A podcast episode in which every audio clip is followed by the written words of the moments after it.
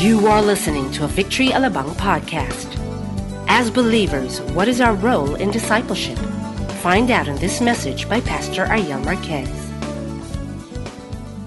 discipleship really comes from a heart and it's a culture of people specializing on discipleship and really having a heart for lost people. And um, yesterday was uh, one of the biggest uh, event we have in our church. Basically, it's uh, our conference entitled Now. More than a thousand uh, victory group leaders and interns actually gathered in our in our venue in Festival Mall, and it was really an exciting time, just celebrating, uh, you know, what God is doing in the har- uh, right now in the harvest. And uh, what we've done yesterday was we kind of uh, semi-equipped the people by giving them new tools uh, in evangelism. And how many of you know that the harvest is now? Everybody say now. And that the field is white or ripe for the harvest. And we're asking the Lord to give us laborers for the harvest field. And how many of you know that you are part of the labor force for the harvest? Look at the person beside you and tell that person, you are a laborer for the harvest, okay? Not, uh, you know, uh, a construction laborer, but really, you know, you're sent by God. We're all sent by God to go out there and basically share our faith uh, to the people who don't know God yet. And yesterday we had, you know, uh, Pastor Rice Brooks really share a powerful uh, word among all the 15 different locations. We had like almost like a simulcast. Of course, this had been uh, pre-recorded just to make sure that we won't have uh, internet interruption.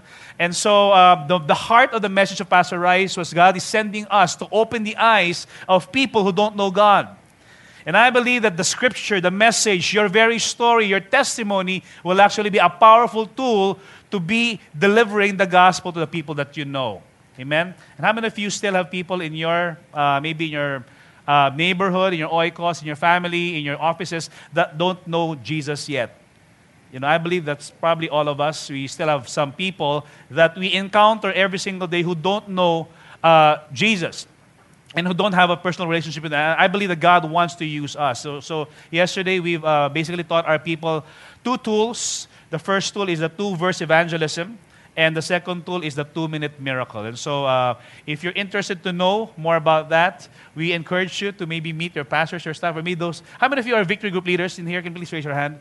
And you were there. Okay. Uh, maybe ask some of these people, and uh, we will help you how to uh, know more about how God can use you. So, these are some of the pictures from our conference or convergence yesterday at the Alabang, or Festival Mall in Alabang.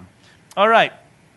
Today we are continuing our series on the, the uh, discipleship series called Simple. First week we actually talked about lordship. Everybody say lordship. It basically is, uh, you know, telling us on how to follow Jesus. Basically, we're trying to define what discipleship is all about. And the first F of discipleship is to follow Jesus. Everybody say follow Jesus. Second week, which is last week, we talked about fishing for men. So this uh, question mark basically represents the lost people. And I believe that God has a, you know, uh, really have a heart, has a heart for lost people. He values the lost. And even the Bible says in Luke chapter 10 that Jesus came here to seek and to save that which was lost. And today we're going to be looking at the church.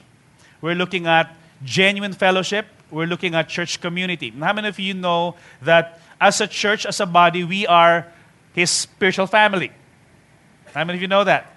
That we are family. I got all my sisters with me and my brothers as well, right? So we're family. What does that mean? What does fellowship with believers mean? You know, what is, you know, this is the third F. To fellowship is not just to have a cup of coffee with a friend. It's probably more than that. And so we're going to dissect this particular word. And I know that for, for some of you, this is probably familiar, but I believe that there are definitely applications for us as a church on how we can genuinely have community and fellowship with our fellow believers. I'd like to invite everyone to stand. We're going to be reading a scripture from the book of Ephesians. This is actually a picture of Ephesus. Ephesians chapter 4.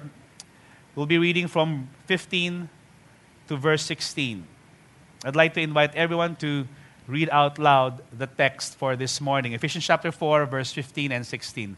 Ready? One, two, three. Rather, speaking the truth in love, we are to grow up in every way into Him who is the head, into Christ, from whom the whole body, joined and held together by every joint with which it is equipped, when each part is working properly, makes the body grow so that it builds itself up in love. Let's pray. Father, we are so grateful for this church. We thank you for this body. We thank you, Lord God, for this group and community of believers. Help us and give us an understanding on how it is, Lord God, to be in fellowship, in genuine fellowship and community with other believers. Father, bless the preaching of your word. We open up our hearts to receive from your Holy Spirit this morning. In Jesus' name we pray. And everybody say, Amen. You may all be seated. All right, this particular letter of uh, the Apostle Paul, of course, this is one of the Pauline letters, as you may know. The book of Ephesians was written from prison.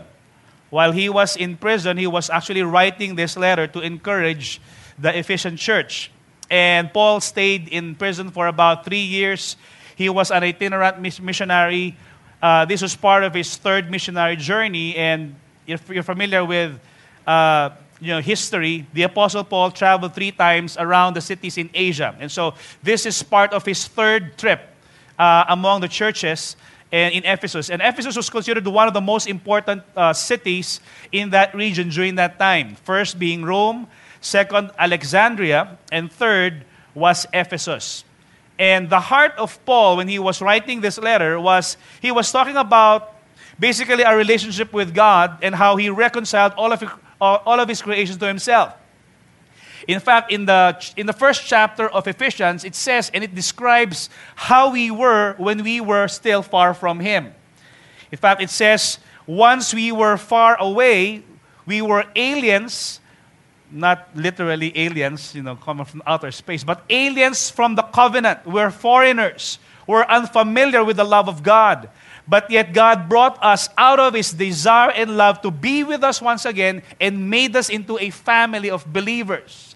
And that somehow is a picture for us that when we come as a church, that we are not just to come and not just, you know, we're not just to come and just, you know, uh, warm a pew or warm a chair, but we are to, to participate in the life of that particular church. You know, when I was a, uh, as a younger boy, like many of us, maybe you're going uh, into a church and, you know, growing up, you probably don't know people there. How many of you are familiar with what I'm talking about? You just go inside the church service or the mass, and then all you're familiar with is the nape or the back part of the neck of the person in front of you. And that's it. The whole time, for the next 45 minutes, you're going to be looking at that. And then after that, you're going to leave and not meet anybody. And that's, I believe that, that that is not church. Amen. Because church, uh, you know, church is not a building. We are the church. And yet, what is, how do we behave as a church? The next three chapters, from chapters 4, 5, and 6, basically talks about the, the practical application of the lifestyle of a church or the believers. It talks about unity. It talks about love. It talks about, you know, uh, spiritual warfare. And I believe that one of the basic, distinct description of the church is that we ought to love one another. How many of you love your brothers and sisters? And yet sometimes you get offended, right? How many of you? Okay, don't, don't raise your hand anymore. I think this is, uh, this is going to be an interesting topic. Though we get offended by the people that we love, even in our own families, right? Sometimes our own family members offend us. Yes. yes. Your wives offend you. Your husbands offend you. Your children, your parents. You know, but yet, how are we supposed to behave and respond in love, viewing that God wants us to be united as one?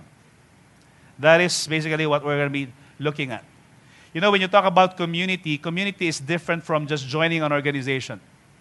It is different from joining the Rotary Club, or maybe you're part of a country club like the Palms, or maybe Ayala Alabang, or maybe you're part of a fraternity when you were in college, or maybe you're part of an alumni association. Okay? And, um, you know, you may have community with these organizations or clubs or fraternity because there's something common between you and them, right? For example, if you come from a very good school like Ateneo, okay? yeah, I, better be careful here, okay? So, so we, we're missional, bro. We're missional, okay? We're always looking outside, okay? We're not just talking about ourselves. We're looking outside, okay? A very good school like Ateneo, okay? And the common denominator between you and your classmates really is you came from the same school. Same alma mater, same song, same chants, like Hail, hail, alma mater. Oh, that's another chant pala. Okay, that's another, right? It's from the other school. Okay. But, you know, coming from that mindset, you know, because you're so similar, yet different, you somehow has found, have found an association of commonality, which, which is really what community is all about. Community comes from two words common unity. Okay? You find something common with you and the other people in that particular group or club or fraternity, but is that genuine fellowship? You know, is it possible that maybe in the same fraternity there are politics or divisions or disunity? Possibly. Offenses. Because somehow your goal is just, you know, maybe for you know, self interest. You're there because you probably find commonality, and maybe at the end of the day, you're probably asking yourselves, What's in it for me? What can I gain from this association, or what can I actually gain? If, I, if I'm part of Rotary, you know, you're probably thinking, This will increase my network. You know, people that I know, actually, when I go there, the other guys would actually be some connections that I can have for my, like my business or whatever. There's some sort of an agenda that we have. In fact, this particular word community is found in the Bible. It's found 85 uh, times in the Bible, 84 times in the Old Testament, and only one time in the New Testament. In fact, the only time community was mentioned in the New Testament was when Paul was being tried before King Festus, or King Agrippa rather, and uh, Festus was describing that the entire Jewish community wanted to kill Paul. That was the only verse, the mention of community. It was in the context of persecution. But yet, in the New Testament, we are familiar that we're not really just using the word community, we're using the word church community. Community in itself, yeah, it's good, but it's rather incomplete without Christ. In the New Testament, we're now looking at this word ecclesia. Everybody say ecclesia or iglesia, which means church, literally meaning called out ones. We're called out of darkness and we are brought into the kingdom of the Lord's uh, marvelous light. So that is what called out ones mean. But yet, when you look at community, community basically then the beginning point of community is family. The first mention of community is found in Genesis chapter 28, verse 3, wherein when Jacob was encouraging his son Isaac not to marry from among the uh, pagan women in their city, and he's to go, supposed to go back to their homeland and marry someone there from his father's household. And the prayer of Jacob, or the, the blessing of Jacob to Isaac, or, or Isaac to Jacob was, May God Almighty bless you and make you fruitful and increase your numbers until you become a what? A community of peoples or a family. You know, community is always found in the context of family. The beginning point of community really is family. How many of you are part of a family? How many of you have a family? Right? You belong to one. We, we want to be a part of family. You know, what's the description of a family? First, there's availability there. You know, your parents are available for you when you need them, right? Our kids are available for us for a time, you know, until they become teenagers. They're no longer available. but that's the context of, avail- of family, is availability. You know, when there's a need in the family, you're there. And the same is true in our church, right? If you are connected with the body, when you have a need, we are there. If we know that you have a need. In fact, one of our, you know, many times in our uh, office, we would receive calls, or sometimes not even calls, but actually just a notice that somebody, a member, has a family member that is in the hospital, or maybe someone whose family member passed away.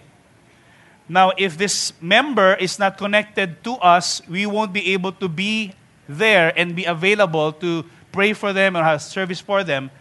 But in reality, we are and we want to become available. And are you getting it? But we're not omniscient in a sense that we're not God, that we have to know everything that's happening in your life.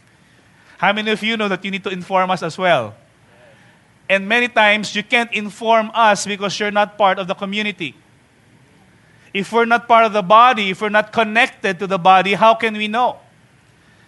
But many times, even if we are not informed, the good thing about this community is news travel fast.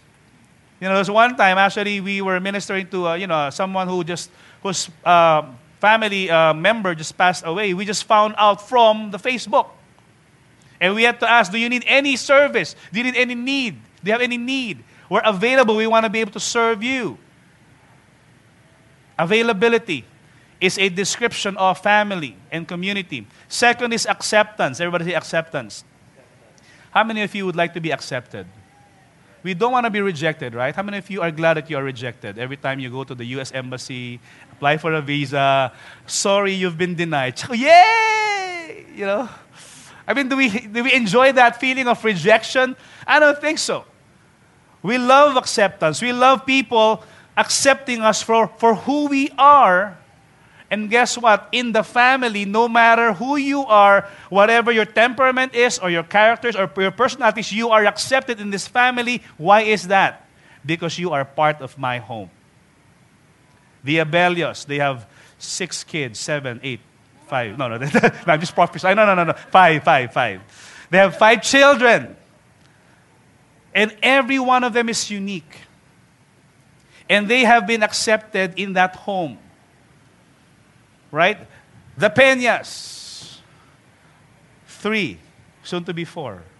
No, in marriage. Okay, anyway. So, so, so acceptance is part of family.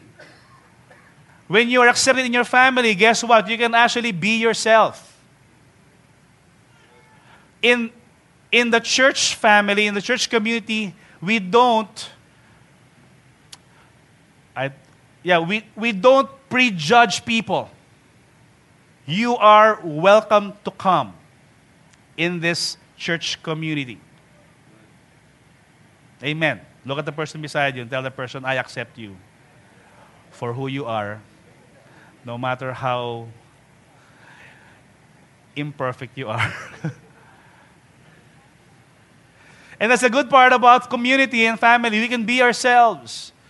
But that does, not, does that mean that we have to remain the same if we are in Christ? Maybe I don't think so. If we are genuinely in Christ and if we come here with baggages and with sin and bondages, guess what? Come here for a little bit longer, and it's not us who's going to change you, it's the Holy Spirit who's going to change you. But for you to come here first, guess what? We're not going to discriminate. We're not going to prejudge. We're not going to pre qualify. We don't say you don't belong here because you don't come from this school, you don't have this economic background, you don't have this particular you know, uh, doctrine. You're accepted. If you will embrace the values and the culture of this community. Basically, everyone is accepted. Also in family, there's, or in community, there's affirmation. We encourage one another. We spur one another. You know, my, uh, anyway, let's just move on. So a lot of, uh, a lot of points to share. Church basically is a mirror of family. So when you talk about church, church is somehow a picture of what we have at home. Pastor, I don't think you know my home. I live in a dysfunctional home. You know, guess what? Sometimes the church can actually be imperfect. And we are all work in progress. So, what's a picture of genuine community? The first point I want to share is speaking the truth in love or authentic love. Everybody say authentic love. This is love in authenticity. This is true, genuine love. You know, I believe that we all have felt love for someone. We all are recipients of God's love. But what does that mean? How is genuine love expressed in a family of believers, in a community, in church, in fellowship with believers? In verse 15, it says, Rather, speaking the truth in love, we are to grow in every way into Him who is the head, into Christ. Everybody say, speaking the truth in love. That is one aspect of love that is not really popular. I mean, for us, we think that love is just accepting who I am and, you know, let it be. But how many of you know that the Bible says also in Proverbs 27 that open rebuke is better than hidden love? You know, if there's something that is glaring in my life that needs correction, please let me know. How many of you would appreciate if someone would tell you there's actually a dot on your nose? And you're about to speak before a big crowd. But if no one will speak the truth in love, you will be like a clown there in front of people. You know, sometimes we, even as we raise up our leaders, we have this test called the offense test. We will tell the truth and we will check out if you will be offended and how you will deal with the offense. We won't do this deliberately, but somehow, sometimes, you know, when, when we are corrected, we get offended, isn't it? I mean, don't we? How many of you enjoy correction? I mean, we don't really enjoy correction, especially if it comes from your husband or your wife, right? You know, it's hard to receive correction. You know why?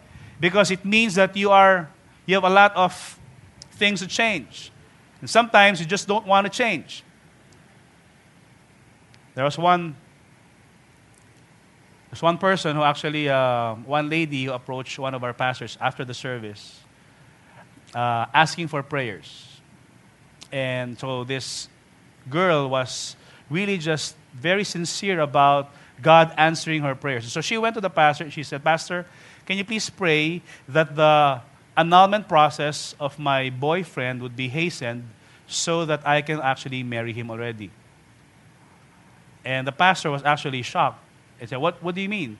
Because he's married to an unbeliever, and we are both believers, and we love each other, and we want to be together.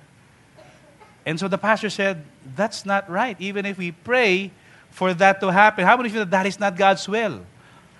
And she countered the pastor by saying, Isn't it that the Bible says you do not be unequally yoked with an unbeliever? And her, her wife, his wife right now is an unbeliever. So I believe it's God's will for us to get married because we are both believers in the Lord. Hallelujah. So the pastor spoke the truth and corrected the girl and said, What you're believing is, you know, is wrong. You know, your sense of love and commitment is wrong. That does not come from the Lord. I mean, are we able to receive the truth from God's Word, particularly if it affects the way we live and our priorities? Speaking the truth in love. The motive definitely should be love and not retaliation and judgment. Amen.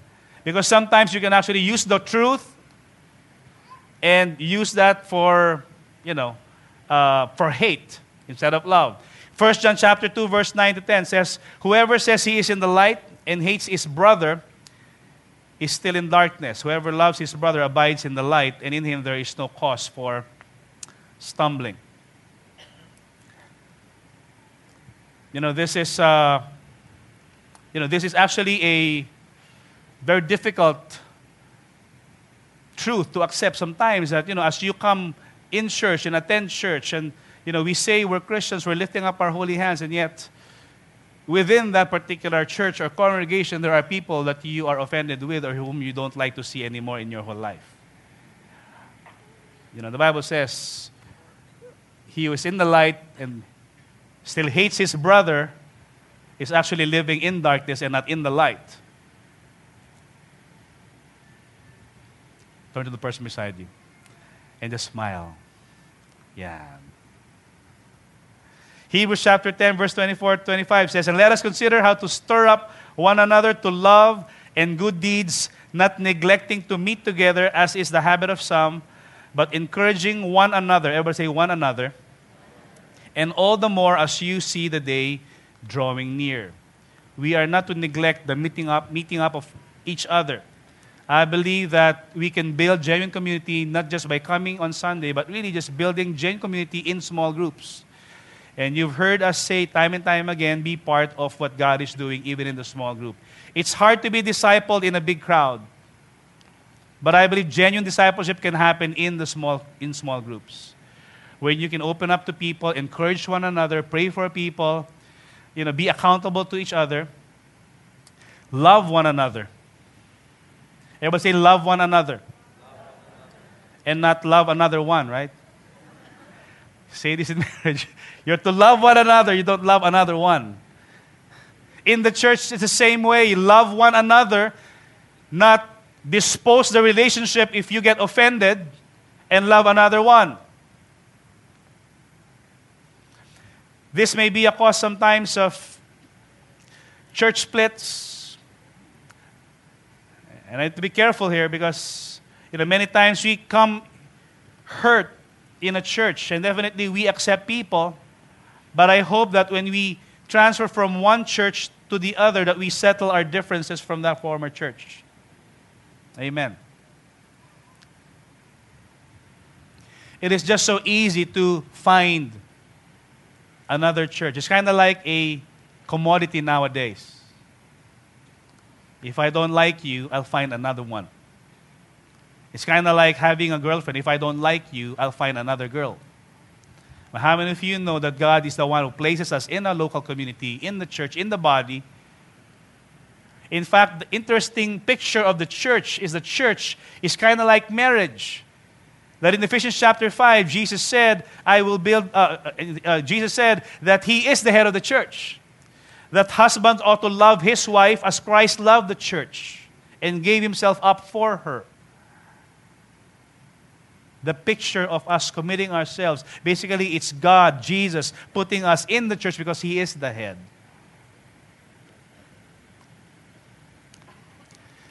Second is divine unity.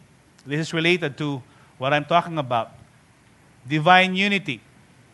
Verse 16a, it says, From whom Jesus, the whole body joined and held together by every joint with which it is equipped when each part is working properly. The highlight of this is the whole body joined and held together. By what? By Christ Himself. The real reason why we're united is because of Jesus Christ. We're not united by anything else. It's the blood of Christ that unites us.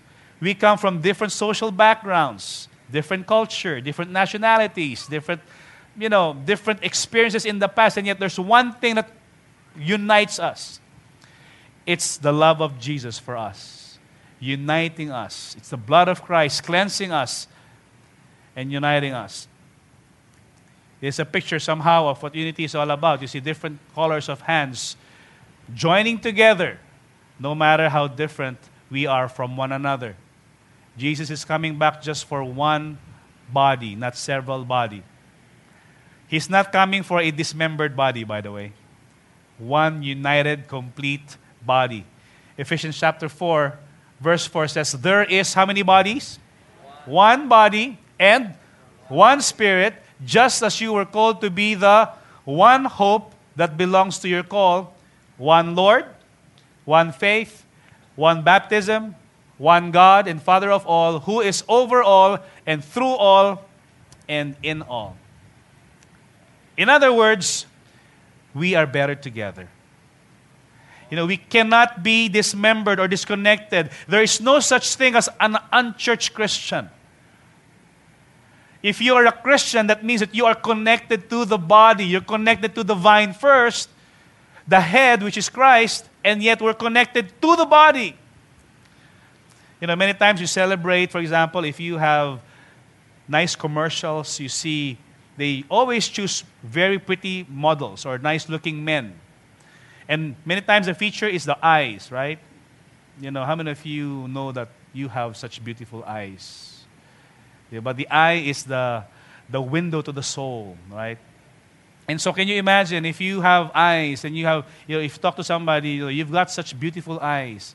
What if that person says, "Oh, you want it? Here's here's eyes." I mean, what would you feel, you know, if anyway, it's gross, but you know, an eye is beautiful because it is still part of the head. An eye will become gross if you take out that eye from the head and pluck it out and put it on the table and still blinking. That is not a beautiful picture of a member. Why is that? Because it is disconnected to the body. Yet sometimes that is how we are. We are disconnected because we think that we can actually just come in and out and not be known and you know not be part of anything else, but in reality, we're not being nourished properly. I believe that the best way for us to be to be properly nourished is if we are part of the body and we can actually function properly. You know, if you're getting married, you know, and you, if you go to the parents of the, your fiancé, and if you ask for her hand in marriage, do you think the, the father would literally cut off the hand and give it to you? I mean, it, that's not the picture, right? But what you're asking for is really the hand, the elbow, and everything else. But somehow, sometimes we would misinterpret it to, you know, just cutting off a part of us. Anyway, we can live with another hand. I have two hands anyway. There are no spare parts in the body. Each one is needed, and I hope that we can get that picture. It says here, if we walk in the light as He is in the light, He is in. Uh, we have fellowship with one another, in the blood of Jesus Christ, His Son, cleanses us from all sins. This is a picture of us being cleansed because we have one Lord, cleansed by the blood, then we have genuine fellowship with one another. And this is where we get the word fellowship. It comes from the Greek word called koinonia. Everybody say koinonia, which means to share in common, hold something in common, to contribute and participate. My question for us this morning is there anything that we can actually contribute and participate in in the community that we are in? Or are people also part of your life? Can they actually contribute to you, on the other hand? and speak to you, and they can participate in your growth in your journey with the Lord. Because it works both ways. Ephesians chapter 4, verse 26 says, Be angry. How many of you sometimes it's okay to be angry and yet not sin? Jesus one time was angry because of a righteous indignation, and yet he did not allow that to become a stumbling block or a sin. Do not let the sun go down on your anger and give no opportunity for, to the devil. Another verse, in verse 31, it says, Let all bitterness and wrath and anger and clamor and slander be put away from you. And these are all from the book of Ephesians, talking about the practice of the church. That we are to keep the unity of the faith. That we are to keep away from gossip or slander Along with malice, be kind to one another. Tell the person beside you, be kind. We're not to speak ill against each other. Be tender hearted. This is the best part forgiving one another as God in Christ forgave you. How many of you have been forgiven by the Lord? Please raise your hand. You know, this is actually a command coming from the Lord. As we have received forgiveness, we ought to give forgiveness to others. Amen. And sometimes what we want is, Pastor, I can love, but I just don't want to forgive.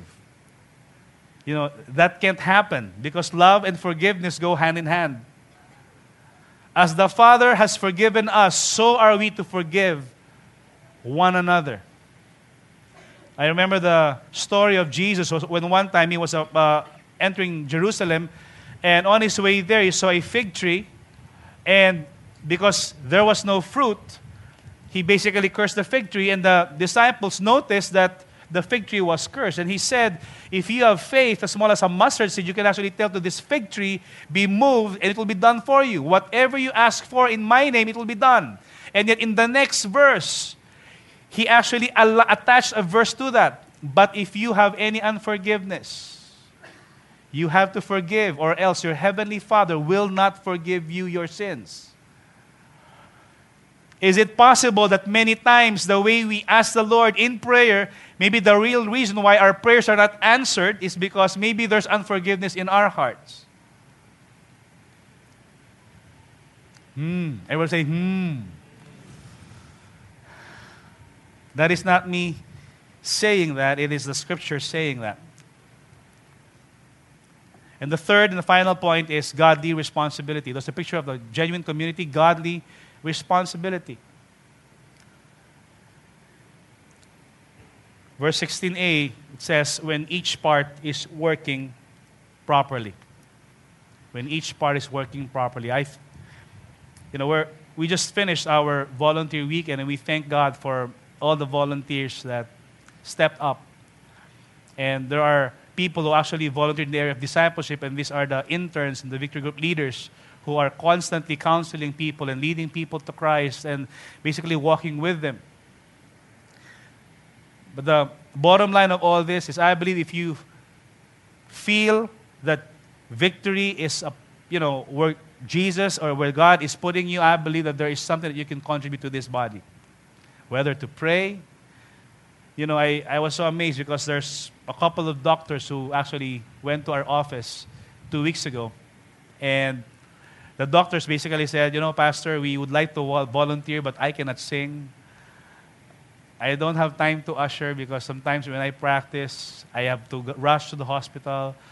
I can't go for kids' church because I'm rather old.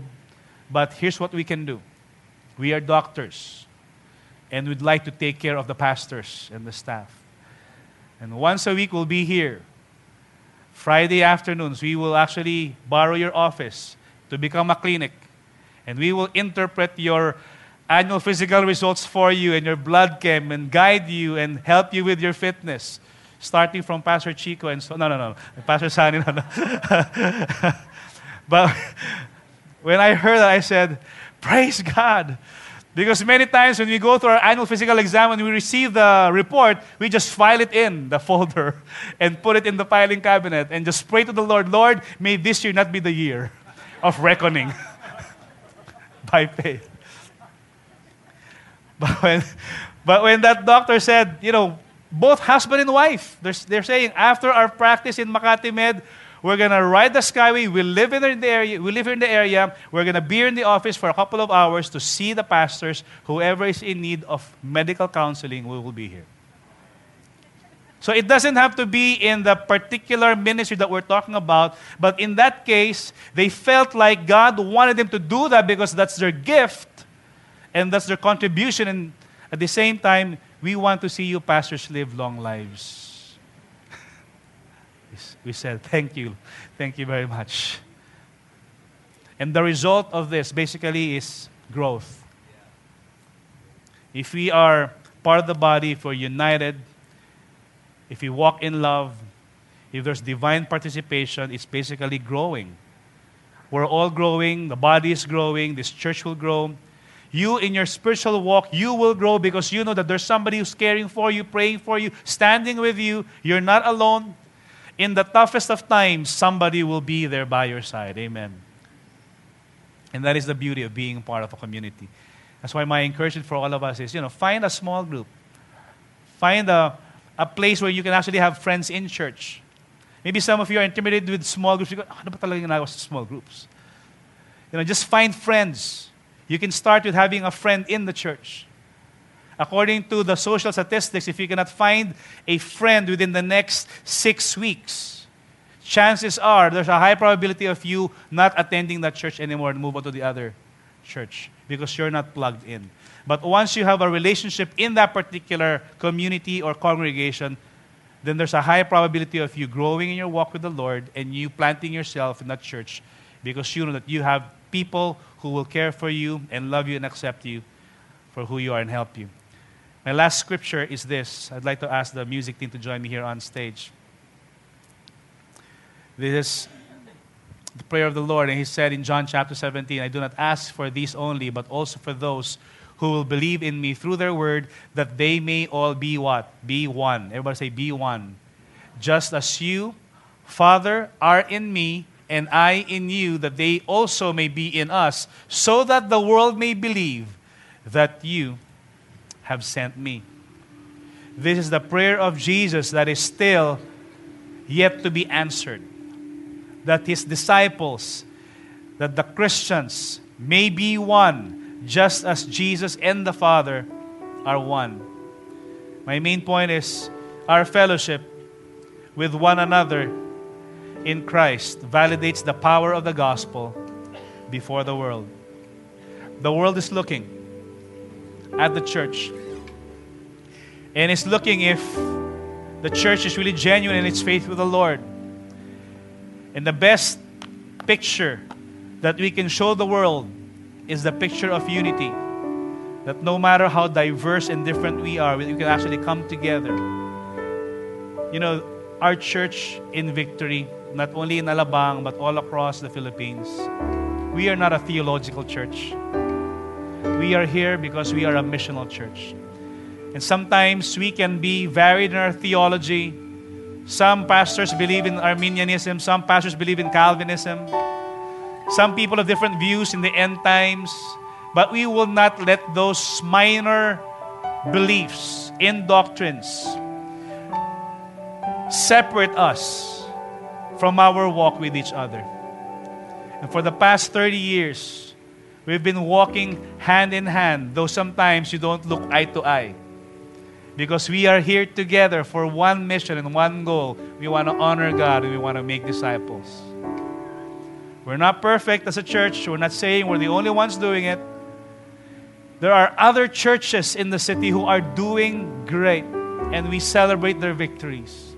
And we pray for God's blessing upon them as well. But as our church here in Victory, we're definitely asking the Lord, Lord, use us and make us united as one and we're asking the Lord for Him to use us not only in this particular city, but even to go out there to the nations of the world. And that can only happen if we are all united together. There's no division in the church. As one leadership team and the whole body of believers here, standing with each other, loving one another, accepting and forgiving one another, I believe that that is going to be a powerful picture to the world. We hope you were inspired by that message. Listen to more podcasts from our website at www.victoryalabang.org and in the Victory Alabang app. Thank you and stay connected.